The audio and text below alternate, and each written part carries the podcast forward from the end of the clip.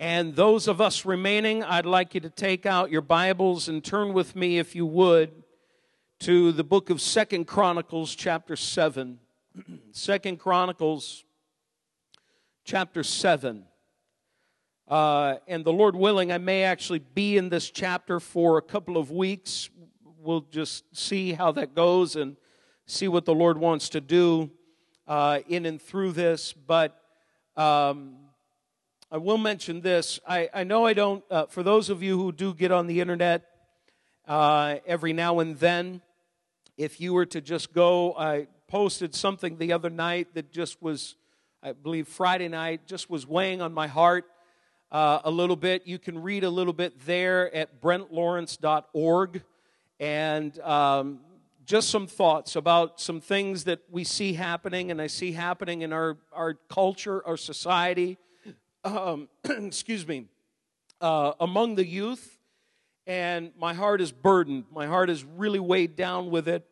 And uh, for me, sometimes when my heart's weighed down, the best thing for me is just to, well, as they used to say back in the day before all the, you know, computers and you put pen to paper and you feel a little better. Well, I put my fingers to the keyboard and uh, I didn't feel better after it necessarily. It wasn't so that I could feel better uh, but it was just to unburden my heart a little bit of what I, I see happening uh, in the world and uh, what some of the things that we've, we have seen happen just in the news over the last week, uh, especially among the young people.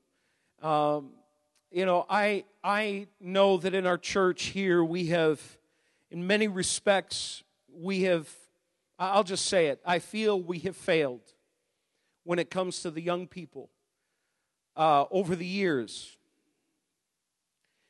And for the young people who are here who have grown up without any kind of contact from any grown up that is around you in this church, other than to just briefly say hello, I feel as though we could do better. We need to do better. We need to do our very best. I know that God has His hand upon your lives. You need somebody to tell you that every now and then. Whatever stage you're at in life, wherever you are, however old you are, whether you're in middle school, whether you're in high school, whether you're in college, you're young, uh, and there's a lot of life to live. And I want you to live it to the full. Jesus said, I've come that they might have life and they might have it to the full and they might have it abundantly.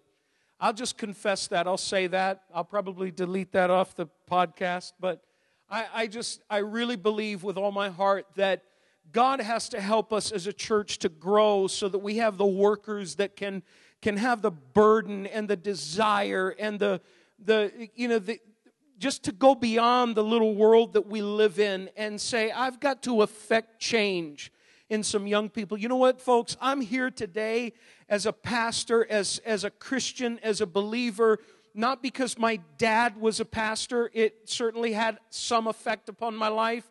His life as a man of God, my, my mother's life as a woman of God, they prayed for me. But you know what? The people who had an impact on me, it was my youth leader who met his untimely death at the age of 33 years old, who stood Eh, week after week and talked to the young people of our church. He didn't get paid to do it. Nobody was handing him a check. Nobody was patting him on the back every week saying, What a great job you're doing. But it was that man who said, I believe enough in the young people of this church that I'm going to reach out to them and I'm going to see some of them come into the kingdom because I believe that God has better things in store for them. I'm here in part because of Dwayne Hersey. I'm here in part because my older brother, my oldest brother, who spent time as a youth pastor, as an associate pastor, taking the time to reach out to young people. Folks, it doesn't take much. It doesn't take much, but it will take your time. I believe with all my heart that we need God to do something mighty in us so that he can do something mighty through us. We're at Second Chronicles chapter 7.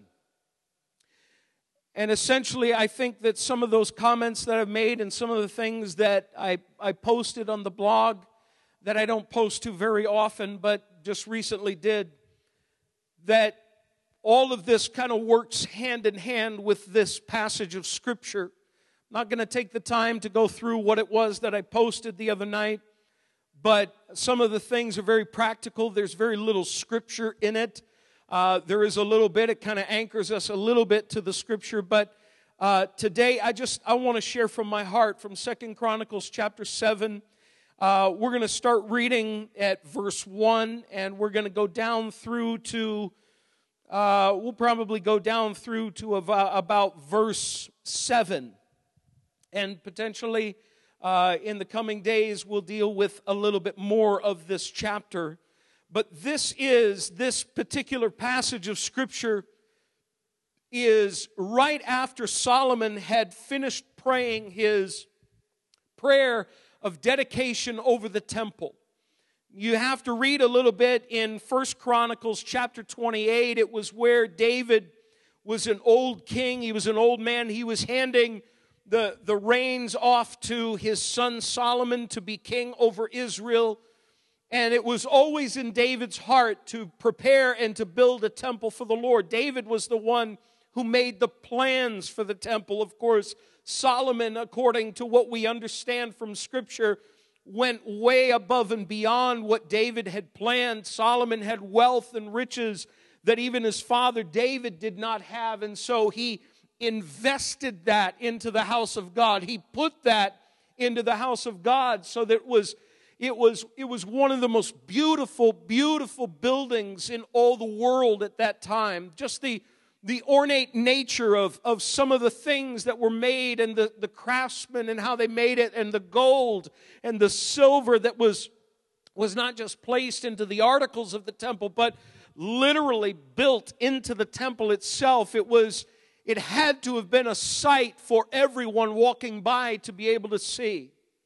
But more than how the building looked, more than what went into that building, the most essential thing, brothers and sisters, that that building had to possess. It was not the gold, it was not the silver, it was not the crafted cedar with which it was it was constructed. It was not all of the marble and all of the things that would have been a part of it. It wasn't all of that. It was what we see now in chapter 7 and we're going to read it in just a moment that in that building, in that temple, there was the presence of Almighty God. That when Solomon finished his prayer, you'd have to read it in chapter 6, even going back into chapter 5 as they had assembled together. But really, all of chapter 6 is his prayer of dedication over the temple. And it was something that, that he stood along with the congregation and he prayed this incredible, mighty prayer of dedication over the temple of God. And then we pick up in chapter 7. And this is where I want to read, starting chapter 7 and verse 1. The Bible says this When Solomon finished praying, fire came down from heaven and consumed the burnt offering and the sacrifices and notice this the Bible says, and the glory of the Lord filled the temple. The glory of the Lord filled the temple. Verse 2 says, The priests could not enter the temple of the Lord because the glory of the Lord filled it. When all the Israelites saw the fire coming down and the glory of the Lord above the temple, they knelt on the pavement with their faces to the ground and they worshiped and gave thanks to the Lord, saying, He is good, His love endures forever. Then the king and all the people offered sacrifices before the Lord the king and King Solomon offered a sacrifice of 22,000 head of cattle and 120,000 sheep and goats. So the king and all the people dedicated the temple of God. The priests took their positions, as did the Levites with the, mus- the Lord's musical instruments. Which King David had made for praising the Lord, and which were used when they gave thanks, saying, His love endures forever. Opposite the Levites, the priests blew their trumpets, and all the Israelites were standing. Solomon consecrated the middle part of the courtyard in front of the temple of the Lord, and there he offered burnt offerings the fat of the fellowship offerings, because the bronze altar he had made could not hold the burnt offerings, the grain offerings, and the fat portions. I'm going to just stop reading right there, and we're just going to back up a little bit and take this essentially verse by verse as we go through it. But Solomon had finished praying that great prayer of dedication, and the visible sign to the people that God had accepted that prayer was one thing and one thing only. It was that the fire of God came from heaven and consumed the sacrifices. We see it time and time again in Scripture and other places as well. We see it with Elijah as he was up on Mount Carmel and that great standoff with the prophets of Baal as he stood there and waited for them to call down fire from heaven to burn up their offerings and their sacrifices. And it didn't happen. All day long they went on and on. And then finally Elijah stands up. And after they had just completely doused the, the sacrifice with water, something that, as you know, is not an igniter of fire, it is a putter out of fire. I don't know how else to say that. It puts fires out. And yet he prays, and the Bible says that fire comes down from heaven and consumes the sacrifice. It consumed the stones. It was that intense. And it licked up all the water in the trenches that were there. The fire of God came down, brothers and sisters, when prayer began to ascend to heaven. And when that prayer finished, God answered by fire. We say, well, that's Old Testament, Pastor. You know, we're in the New Testament age. That's all right. You remember in Acts chapter 2, the Bible tells us that the, the, the people, the disciples, and others had gathered in the upper room and they were there, they were praying and they were calling upon God. They didn't know what to expect. They just knew that they were there in obedience to what Jesus had commanded. That Jesus said to tarry and wait in Jerusalem until you are endued with power from on high and they went into that place and they began to pray. And the Bible says that after they had prayed, the place where they were was shaken, and there appeared over each and every one of them little tongues as of fire that was over them. The glory of God, the fire of God came down in a different way in the New Testament age, but there is something that is always associated with it, and it is prayer. I want to tell you for this church, brothers and sisters, more than ever before, we need the fire of God to come down. I, I know that recently there was just a, a, a, a I don't even want to give it sermon time, but I, I have to. There was this conference recently by you know, a man who is a pastor, as an author, as somebody, I'm not going to say his name. I, it's, it's not about name calling, about, not about naming individuals, but a conference uh, about what they call cessation theology. In other words, cessation is that the gifts of the Spirit all died way back. After the, the apostles died, then the gifts of the Spirit died. We don't need any of that. It's all done. It's not important, not necessary. We don't need any of it. And yet, there is no shred of evidence in Scripture that it did die. There is nothing in Scripture that hints. You say, well, you know, where there are tongues, they will cease. That's not what Paul was saying in 1 Corinthians 13. It's so uh, far out of context of what he was saying. And it goes on with other things. Are those other things to cease as well? That's you it's ridiculous to think that what we need most in this country, in this nation, is the fire of God to fall upon our churches. It's not for us to sit around on our little stools talking about each other about how we don't need any of that. And it's not important, brothers and sisters. You can sit in a dead, dry church if you want to. But as for me and my house, we've got to call upon the name of the Lord and say, God, you come with the power of the Holy Spirit. You change our society. Singing around in our conferences is not going to change the youth of this nation. It's not going to change the, the desperate nature and the hopelessness that so many people are walking around with. It is going to be the power of Almighty God. We see that what took place, I want you to see this, verse 1. The Bible says this that after fire came down from heaven, the Bible says it consumed the burnt offerings and the sacrifices, everything that the people had brought. God took care of it all. He, he accepted their sacrifice, He accepted their prayer. And then the Bible says this the glory of the Lord. I want you to see this. The glory of the Lord filled the temple. The glory of the Lord filled the temple. The power of God was so great that the Bible says that the glory of the Lord filled that place. Now, I want you to know that we live in the New Testament age. This building is not the temple of the Lord. I realize many of you look at it and say, it's the church. We got to respect. We absolutely should. We should take care of it, should take care of it, do our very best to honor it, not to disrespect it. But the bottom line is, you are the temple of the Holy Spirit. Paul points that out in his epistles. He says, You are the temple of the Holy Spirit.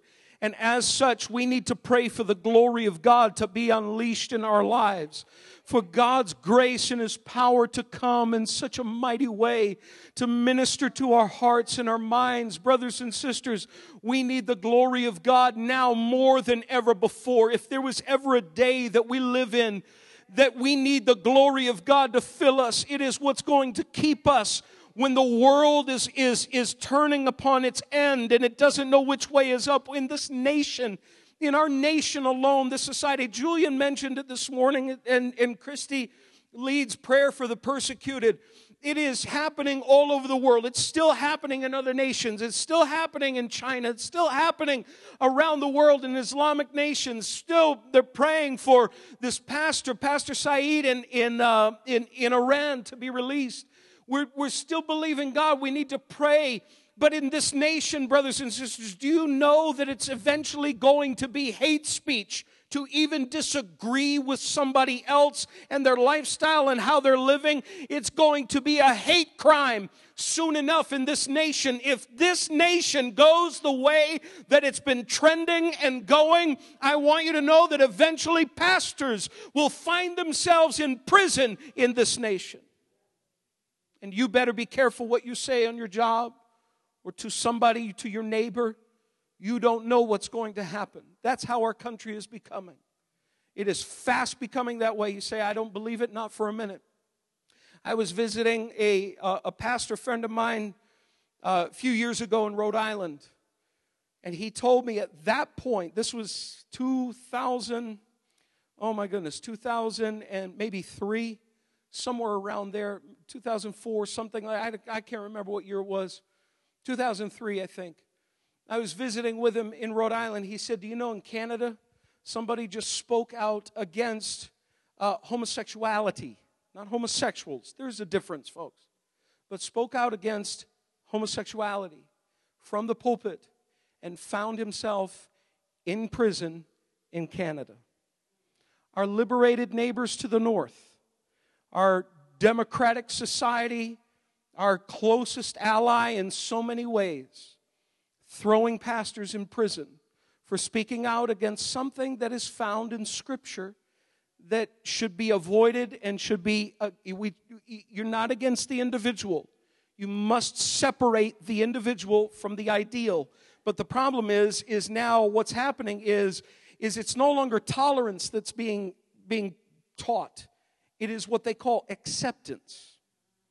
So now they're done with the word tolerance. Tolerance is old news. Now it's acceptance. You have to accept, not just me, you have to accept everything that I say that I am. And who cares what God says? Who cares what the Bible says? That's old.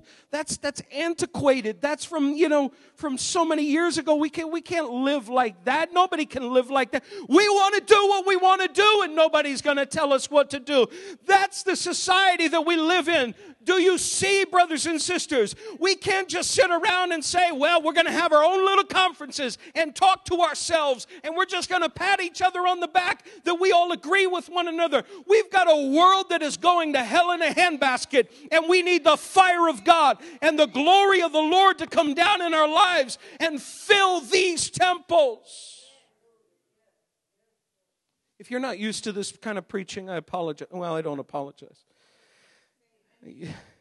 I don't know, maybe you'll you'll get used to it, but it, it just I, I can't I can't begin to tell you there was a period in the history of Israel.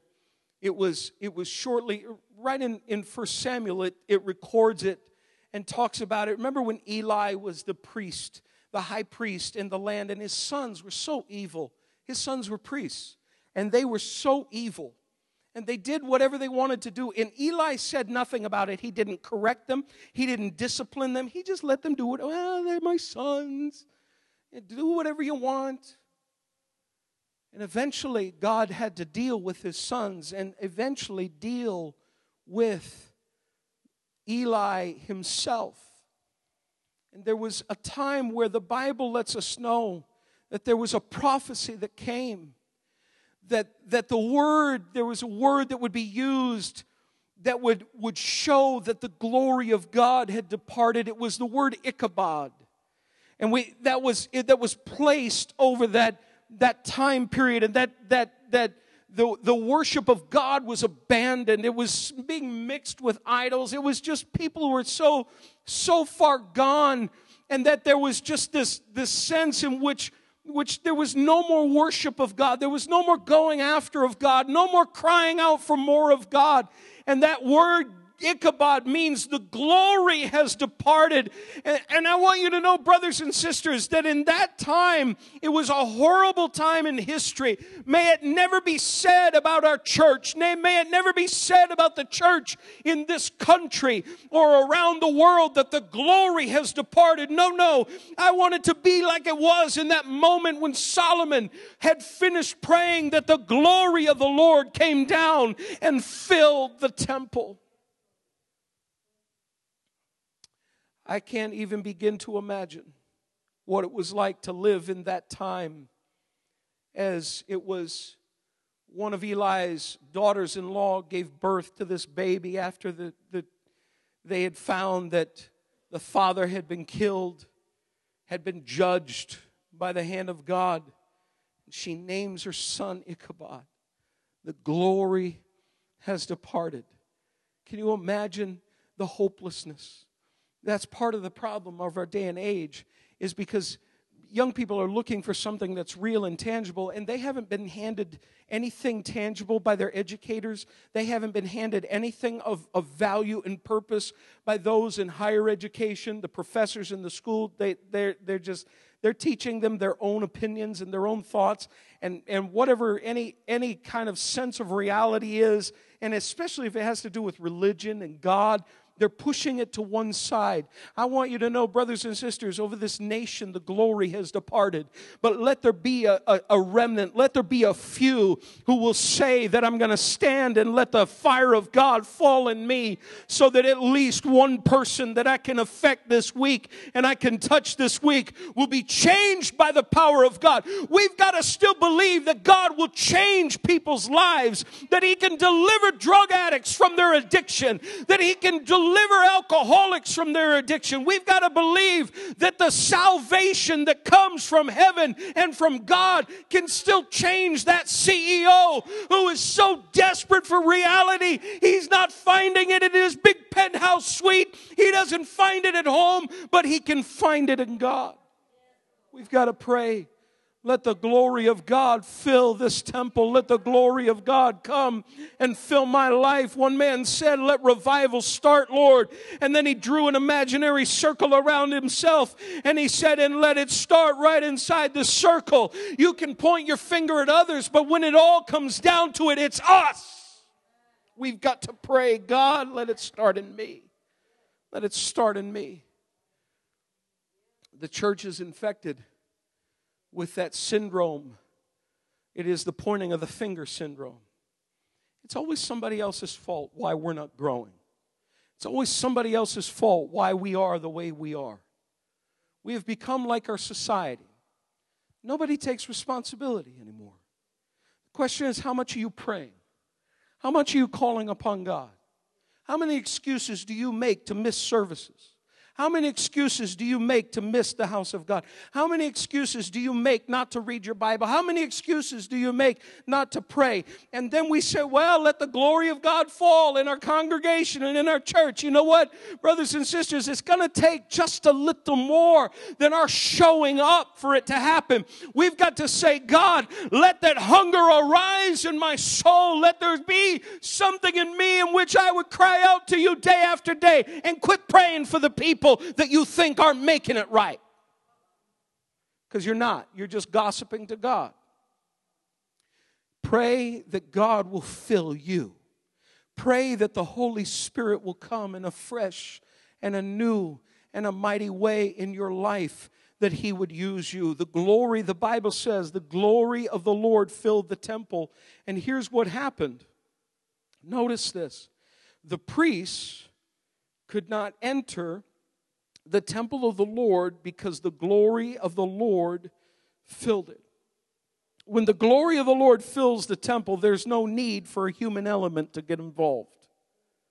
When the glory of God comes, no part of sinful humanity can, can enter in. When the glory of God comes in your life, there are things that all of a sudden, when you, you begin to view it on television, it doesn't, it doesn't feel right. It doesn't sit right. You shut it off. When the glory of God comes in your life, maybe you've been reading all these kinds of, you know, self-help books. You know what? The, the only self-help book you need is right here. And it's not a self-help book. It is a God help me book. It is a God I'm depending on you book. It is a God, I, there's nothing good in me. Let me find it in you. That kind of book. Maybe you've been reading some of that stuff, and all of a sudden you read something, you're like, it doesn't just, it doesn't sit right. It doesn't, it doesn't feel right. Let me, let me close the book. Let me shut that off. You see, when the glory of God comes, the Bible says that the priests, who were as human as you and I, none of the priests were perfect. In fact, the writer of Hebrews talks about the fact that, that Leviticus stated that even the priests had to offer sacrifices for themselves. They didn't, they didn't just walk into the Holy of Holies. You know, the high priest once a year didn't just march in there. The Bible says that first that priest had to, had to go by way of blood. A sacrifice had to be offered for that high priest and then he had to be sprinkled with the blood from that sacrifice before he entered and dared entered where the ark of the covenant was where the presence of god dwelt where the mercy seat was. He couldn't go in there. He was not allowed to go in just nonchalantly and without the sprinkling of blood. Brothers and sisters when there is that, that need for, for, for things of the world to fill this emptiness in our hearts, we missed it. The glory of God is not there. We need to pray, God, let the glory of God come into my life so that I might be satisfied with you. Not only that, when the glory of the Lord fills the temple, all other religious exercises are pushed aside. See, there was no need for the Levites to enter the temple to do anything that the book of Leviticus had mandated because God was already there. The glory of God was already there. Wouldn't it be a wonderful thing in our services if we sensed and felt the glory of God in such a mighty way that it didn't matter what was going on behind the pulpit, that what we, we needed and what we were reaching out for was just more of Him. Listen, I'm not in here. I'm not, I'm not here to go through some kind of program. I know that we have an order of service and we pretty much follow that and that's predictable. You know, but you know what the bottom line is? I prefer the unpredictable. I prefer those moments in our services where we begin to just free flow it in praise and we begin to spontaneously magnify the Lord and God comes down as we reach out to Him and does something mighty and He does something wonderful in us that nobody could have ever dreamed up or, or or drummed up or done anything like that. It is the power of God working in and through us as we reach out to the Lord. Brothers and sisters, there's no need for religious exercises when the glory of God fills the temple because the power of God is already there in a mighty way. The priests could not enter the temple of the Lord because the glory of the Lord filled it. Verse 3 says this when all the, the Israelites saw the fire coming down and the glory of the Lord above the temple, they knelt on the pavement with their faces to the ground and they worshiped and gave thanks to the Lord, saying, He is good, His love endures forever. You see, the glory of God should prompt three important attitudes. We see it in these, this and verse 4, both in verse 3 and verse 4. The first attitude is that of humility. Humility. The Bible says here that they knelt on the pavement with their faces to the ground. There wasn't anybody there who stood taller than somebody else. There wasn't anybody in that moment who felt as though they were better than another. They were in the presence of Almighty God and they had just witnessed something so incredibly powerful that for them the most important thing was in that moment was to get low and stay low. And that has to be the attitude of our hearts to get low and stay low. Don't try to promote yourself. Don't try to push yourself to the forefront.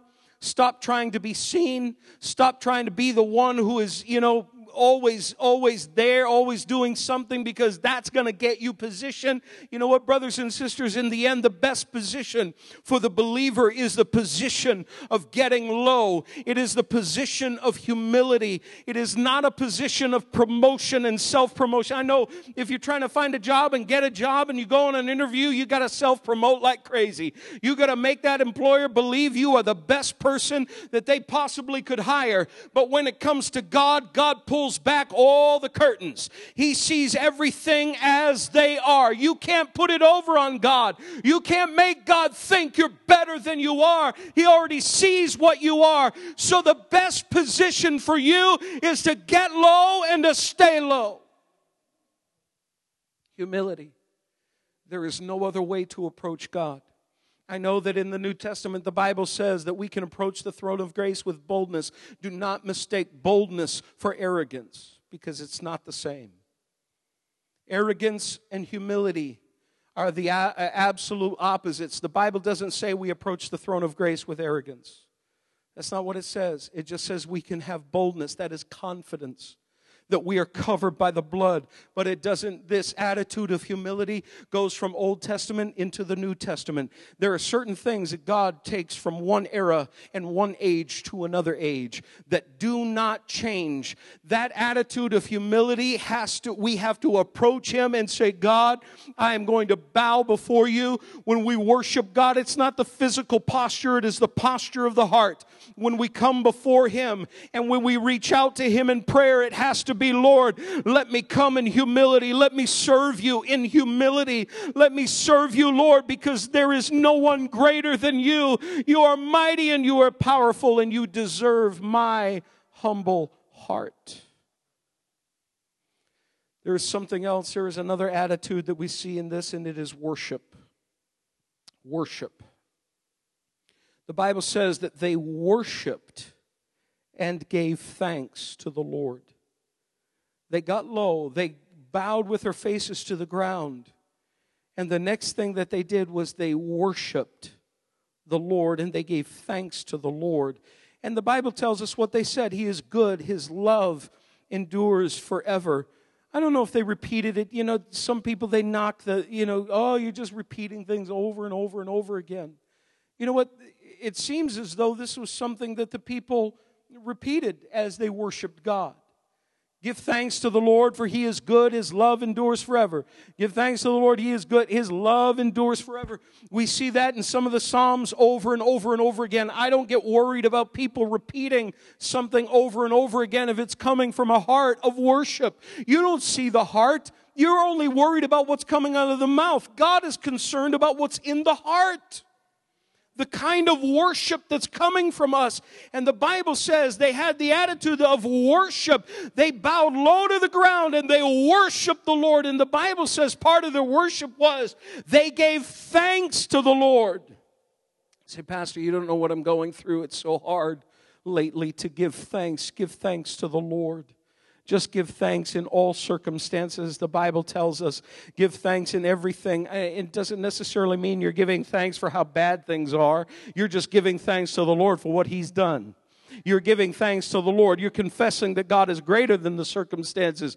So begin to thank Him and worship Him. But when we come into the presence of the Lord, we have to have that attitude that says that I'm going to worship Him and give thanks to the Lord. He's done great and mighty things. Let me worship Him from a sincere and a pure heart. The fruit of our lips giving thanks. Say, Pastor, your worship is loud your preaching is loud. Can't you just tone it down a little bit? I really don't know how to do anything different. I got to tell you that when it all comes down to it, God is worthy of our shouts. God is worthy of our worship. You say, but he's not deaf. He's not deaf, but he's not nervous either. So don't worry about how God is responding. Just worry about how your heart is responding to his presence. The Bible also lets us know in verse 4, it says, Then the king and all the people offered sacrifices before the Lord. The third attitude, important attitude that the glory of the Lord prompted was this obedience to sacrifice. Obedience to sacrifice.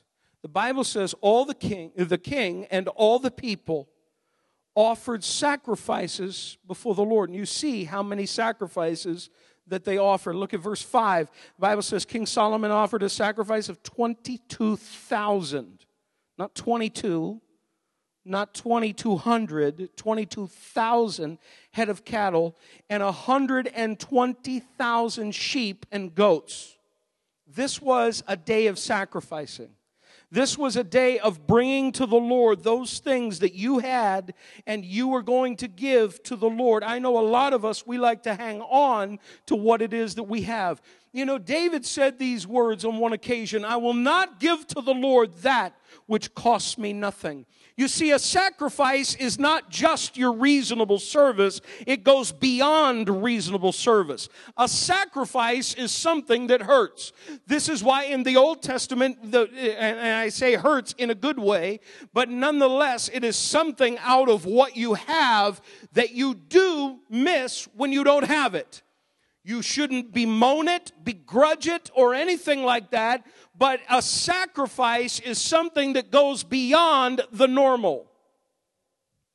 And it is something that the people brought before the Lord. Now I know that Solomon had so much, he had so much wealth already by this time. It was it seemed as though maybe it was nothing for him to bring that, but it seems like an awful lot for all of the nation as they brought all of these sheep and these oxen.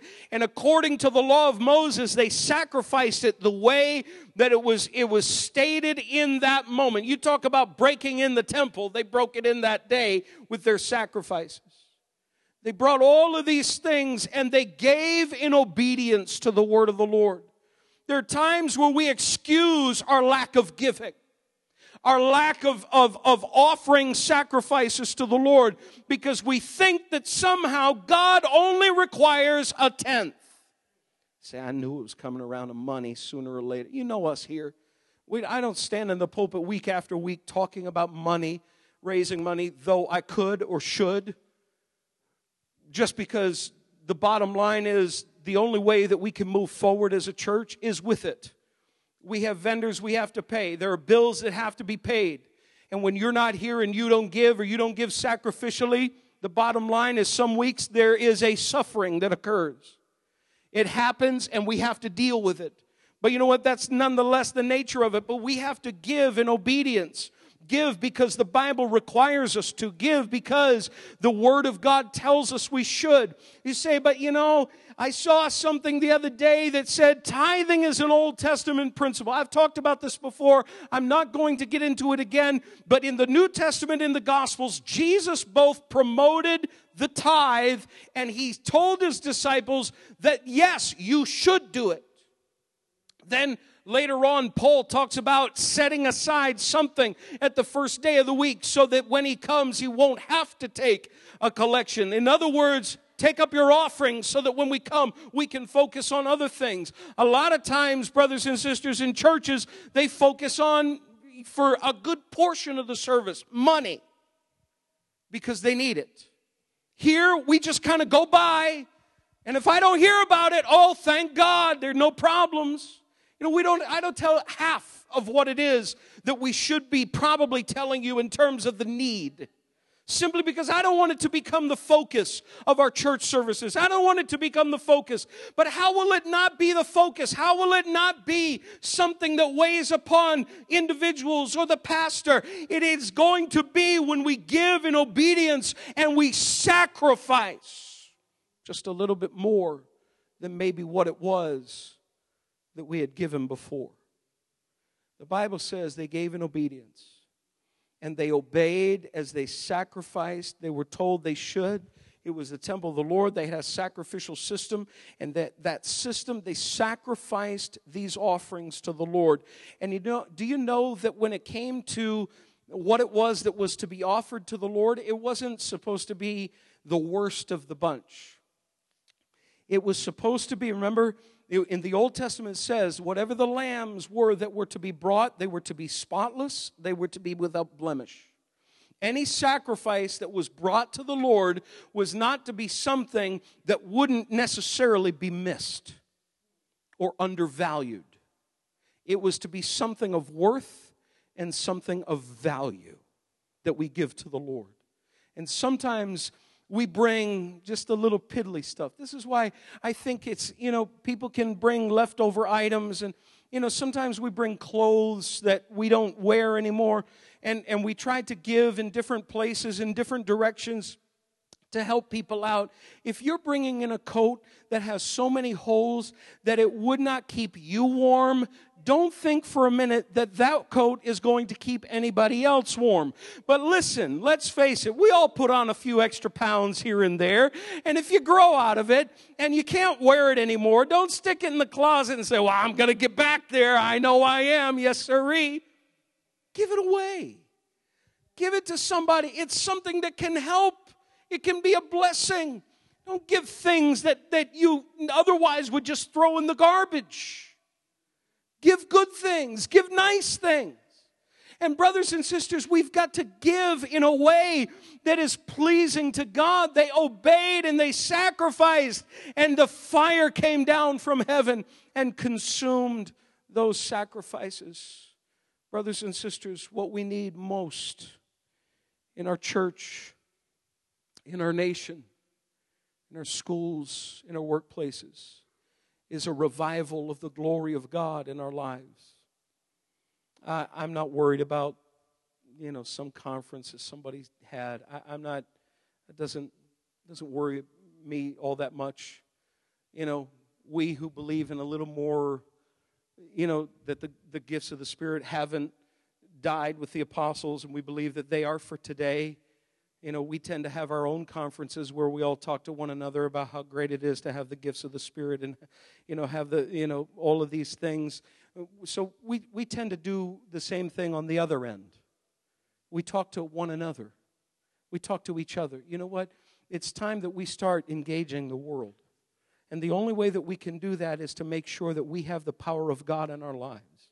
The only way that we can have an effect on our generation and our culture, a culture that is so horribly cynical. And I mentioned this in my blog post. Kids, young people are so terribly cynical about what it is that they see. Respect for authority, respect for elders, it's gone by the wayside. It, people don't, you know, the younger, the younger generation does not respect those who simply, they have gray hair and they've been around the block. And what's going to happen? When, when this society grows up? Well, it's an amazing thing. The generation that rebelled back in the 60s became the leaders in the 80s and 90s. And all of a sudden, they realized how wayward they had been and how ridiculous their viewpoints have been. I don't know if that's what it's going to take. But I know this that what we need is we need the power of God in our lives in this generation. We need people to come to a place of repentance and turning to God with all their heart, their soul, and their mind. And, brothers and sisters, I believe it will happen when the church of Jesus Christ begins to stand in power and we can know that we have an answer for this generation, that we have something that we can give that goes beyond, well, just go to church. Going to church doesn't change anybody, it doesn't change us. I grew up in church. I, I don't think I was born in a church, but, you know, I was there not long after I was born. From the time I was a baby all the way through, I was a PK, a pastor's kid. I've been in church all my life. Good grief. Going to church didn't do anything for me. It is when I began to reach out to God for myself and say, Lord, I need you. I'm lost without you. I grew up in a pastor's home, a loving home, a, a home where I had love from both parents. They were there when I came home from school. My mother was there. I didn't let myself in. My mother was there to greet me. She was available and ready to, to help me as a kid or whatever it might have been. I grew up in a loving home. It was, it was to me the way it should be. But the bottom line is, even that, I still didn't serve the Lord. It wasn't until I recognized the emptiness of my soul and I knew from godly parents that it was found in Jesus. And I want to tell the young people that are here today it is found in no other than Jesus Christ. Jesus is the way, the truth, and the life. Say, but what about all the other religions? Don't call Jesus a liar by saying all the, the other religions, they can get you to heaven too. If you're saying that, you're calling Jesus, the founder of this faith, an absolute liar. Don't put yourself in that position because one day you will have to stand before him. And you will, and you will give an account of what it is that you knew about him.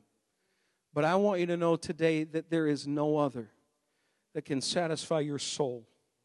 You may be involved in this or that, adults, grown ups. We get tied into our work, we get tied into our interests and other things, and church is sort of a side note. Folks, we've got to reach out for more of God. We need the fire of God to fall from heaven and change this heart, to change our hearts and say, God, we're going to pursue you with everything that is within us. The psalmist wrote and said, eh, he said these words as the deer pants for the water brook so my soul longs for you o god you know that a deer does not stop until it finds water? It is an animal. It operates on instinct. It doesn't think. It doesn't think about, you know, where is the best place. It just operates on instinct and it goes until it can find a watering hole, a place where it can be satisfied and refreshed.